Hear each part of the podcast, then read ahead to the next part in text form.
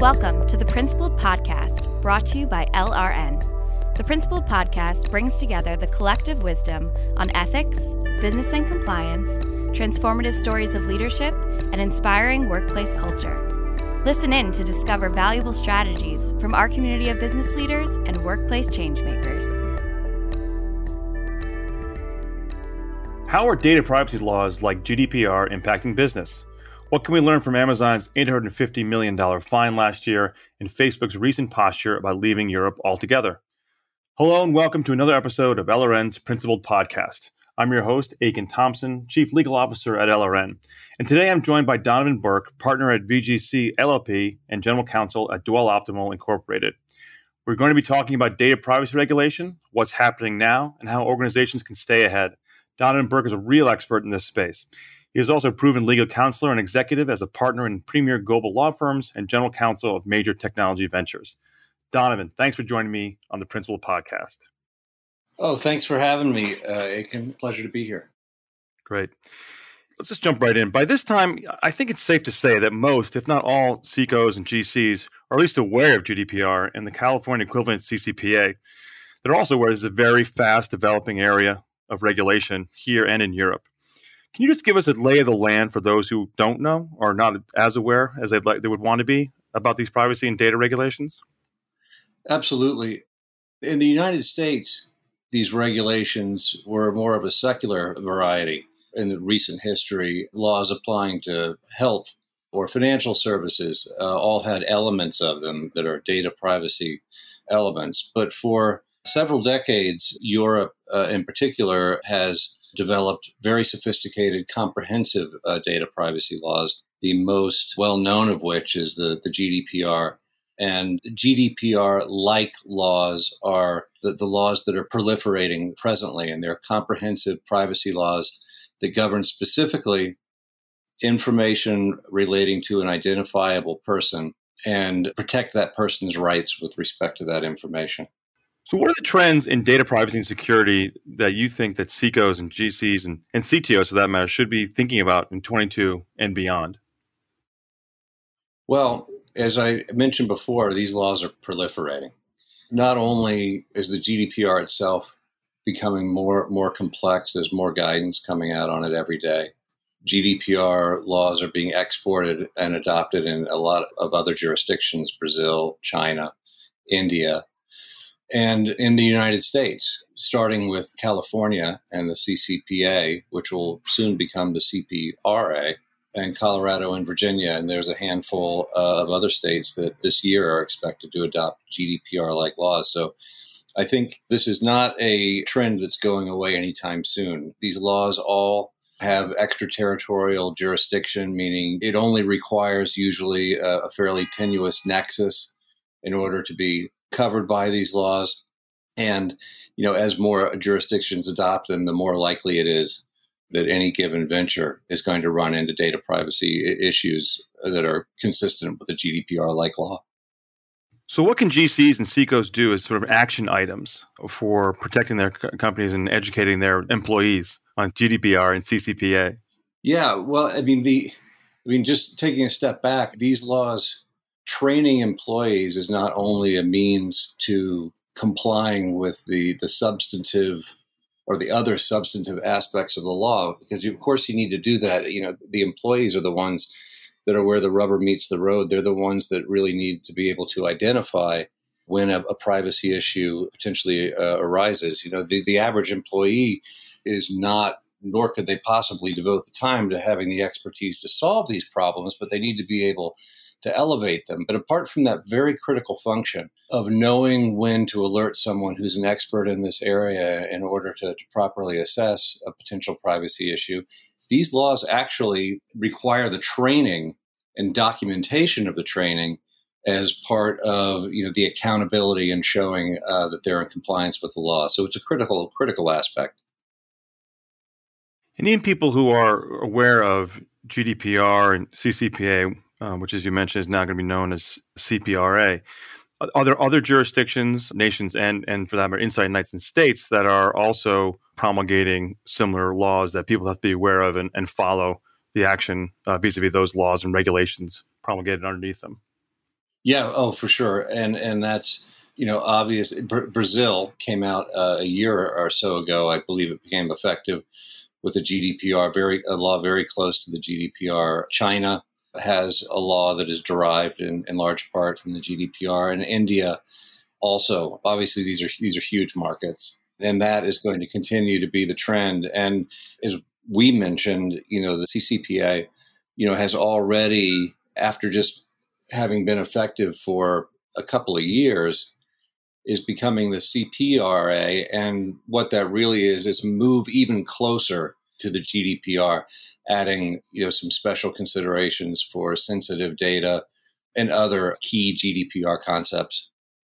So it's my impression that people are aware that these laws do carry some potential stiff penalties and enforcement actions are available by governments potentially and also potentially by by individual people who had their data exposed. But I get the feeling that a lot of uh, CECOs and GCs are still not taking the enforcement mechanisms as seriously as that as they should. Has that been your impression, or am I off on that? I think that that has been true.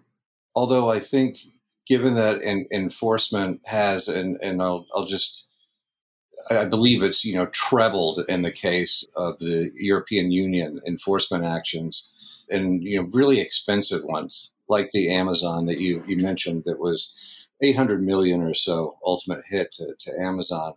So I, I think they're they're waking up, and I think they should be. Let's take this in a couple of pieces. Private rights of action can get extraordinarily expensive.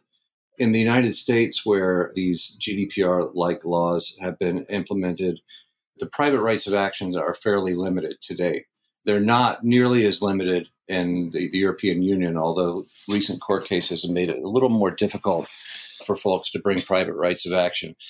But I think there's been, you know, there, has been a lot of forbearance on the part of authorities that bring the enforcement actions, you know, apart from being sued by a person, the actual agencies that enforce these laws. You know, I think they've they've given people a break because they realize that you know these are new laws. They've been changing so rapidly it's really hard to figure out how to uh, comply. Even the authorities themselves aren't sure how to enforce the laws you know until there's you know some more guidance from the promulgating authorities. And you know that's certainly been the case in California and also been the case in the, the European Union where you know until recently most of the enforcement actions were where there was kind of a, an, an obvious and urgent issue, a breach, you know, where there was a data breach. That would be where the authorities would step in. But now, in all jurisdictions, it seems like that break is over. And, you know, there's enough guidance to know how to enforce. And so you're seeing a lot more actions in the European Union, for example, where they're for failure to have a, a proper legal purpose or a lot of other you know more subtle aspects apart from there just being a massive data breach, which is an obvious problem. And when you say uh, legal purpose, you mean legal purpose to have and to share the data? Exactly. Under the GDPR, you, you have to have a, a legal basis for, for processing the data. And there are a, a number of bases that you can have, including a legitimate purpose or consent. And some form of that, you know, generally finds its way into the laws of any jurisdiction that has a GDPR-like law. But the point I'm making is, you know, there there are a lot of, for example, there are disclosure requirements, very specific, you know, kind of what you need to cover and disclose, and what you need to do in order to get the right kind of consent. And I think all of those types of more technical issues, you know, that the authorities have been willing to overlook because they, they've been in a state of flux. And what does that mean? And how do you do it? But I think they're getting to a point where they feel like people ought to know it enough at this point, and there's enough guidance to where these laws are going to be enforced. Right, and you sort of you're sort of uh, getting into so the aspect of best practices, so the topic of best practices. Certainly, as uh, as CECOs and GCs, uh, how we react to regulatory risk is the, the main reaction prospectively is to put into best practice, put some best practices in place, make sure you're you're following the correct procedures. But in a complicated regulatory situation like data privacy is, how are companies handling these multiple geographies and jurisdictions and certainly slightly different requirements in each one, although they're sort of related? Is the answer just to apply the most restrictive rules globally, or do you create redundant systems and regionalize those systems in, in conjunction with where you are, where your data sits? Ultimately, what are the factors that go into the decision on how to how to handle data? Well, the, the answer, you know, is, is, it going with the the most onerous uh, the laws, the most onerous laws, the most demanding jurisdiction, or is it to really try to be more compartmental in terms of compliance? You know, the answer to that is yes. It's both, depending on your resources and how the laws impact transacting, you know, your business. Really large scale enterprises that have a particularly, you know, heavy personal data component where it drives their their revenues is, is, you know critical core to their business. If the most onerous laws are antithetical to collecting and using the data that, that, in a way that's you know most profitable for them then obviously they're incentivized to try and you know have a, a different user experience for different jurisdictions so that they can maximize the use of the data jurisdiction by jurisdiction. Whereas you know other enterprises where the personal data component isn't so important and where the data that they, they have to you know collect isn't really impacted over jurisdictions then there's less an, an incentive to behave differently and to have a different experience you know jurisdiction by jurisdiction.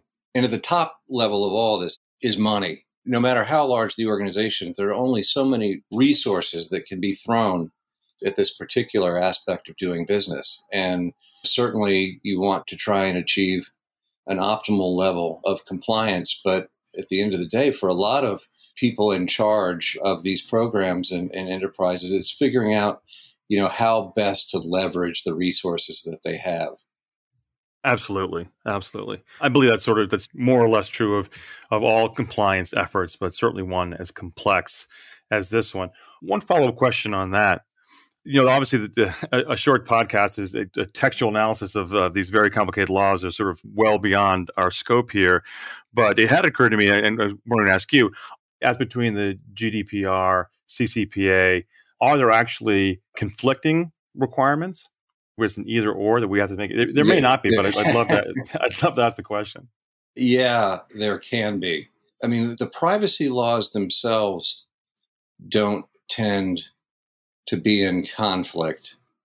But for example, the privacy requirements, you know, as we mentioned at the beginning, these data privacy laws have an extended jurisdiction. So just because it's you know the GDPR and it's in the European Union, it extends to really anyone who establishes a nexus with the European Union, which you know most large U.S. corporations, for example, you know have that nexus, and and so often the conflict will come up in personal data that's required to be disclosed in litigation and other administrative matters here where our rules of litigation and our laws rules regulations you know require disclosure of information that the similar laws in the European Union do not require. And and so you may be required to disclose information pursuant to laws here and disclosure of that information is in conflict with your obligations under the GDPR. Got it. Got it. You know, it's interesting. We've been talking mostly in the last couple of minutes about sort of the compliance end of things, but CEOs are called uh, chief ethics and compliance officers for a reason. And so, beyond compliance and beyond the sort of fear of enforcement actions and and balancing compliance with business objectives, what are the positive? What are, you know? Obviously, these these laws were created and are being enforced to protect people and protect their data and their identity and all and all and all sorts of other things. So, there should be some positive in terms of compliance and and following these laws. What what do you see as the as a positive for that a, that a CECO or GC can point to and sort of animate the discussion with regard to these privacy laws regarding what's to gain from complying with GDPR and CCPA and the, the other regulations? Yeah, well, I mean, the, the debate over you know whether data privacy and privacy generally is a is a good thing was settled thousands of years ago. All these laws derive, you know, originally out of you know some of the original texts of the world's religions and then, you know, evolved into charters of the European Commission and the United Nations and, uh, you know, have found their way. So, you know, certainly there is a huge ethical component and, and a human rights component to providing people with protection of their data. You know, in addition to being perceived as a true ethical issue, you know, that it, it is a substantial competitive advantage. It's a market differentiator. Consumers, you know, definitely will tend to gravitate towards a company that is perceived as taking the privacy of its data seriously. And you know, surveys have identified it as the top ESG category for consumers. And it's also regarded by investors as a, a key ESG concern. And it's not just in the context of being attractive to the customers of a business, but as you well know, Aiken, you know, companies are looking at and buying and joint venturing and doing all kinds of business combination arrangements with other companies. And, it, and that is increasingly becoming a matter for diligence and, and real consideration in terms of, of, value and compatibility in doing these corporate transactions. absolutely. And certainly LRN has done a fair amount of research on this, and all our research points to the fact that this is that data privacy, along with other ESG issues, are becoming more and more very, very important issue for uh, for corporate boards, both public and private boards. Well, clearly, this is a conversation we could be having all day, but we're out of time now, Donovan. So, thank you so much for joining me for this episode. Oh, I really appreciate you having me. The time flew. Great, thank you. My name is Aiken Thompson, and I want to thank you all for listening to the Principled Podcast by LRN. We hope you enjoyed this episode. The Principled Podcast is brought to you by LRN. At LRN, our mission is to inspire principled performance in global organizations by helping them foster winning, ethical cultures rooted in sustainable values. Please visit us at LRN.com to learn more. And if you enjoyed this episode, subscribe to our podcast on Apple Podcasts, Stitcher, Google Podcasts, or wherever you listen. And don't forget to leave us a review.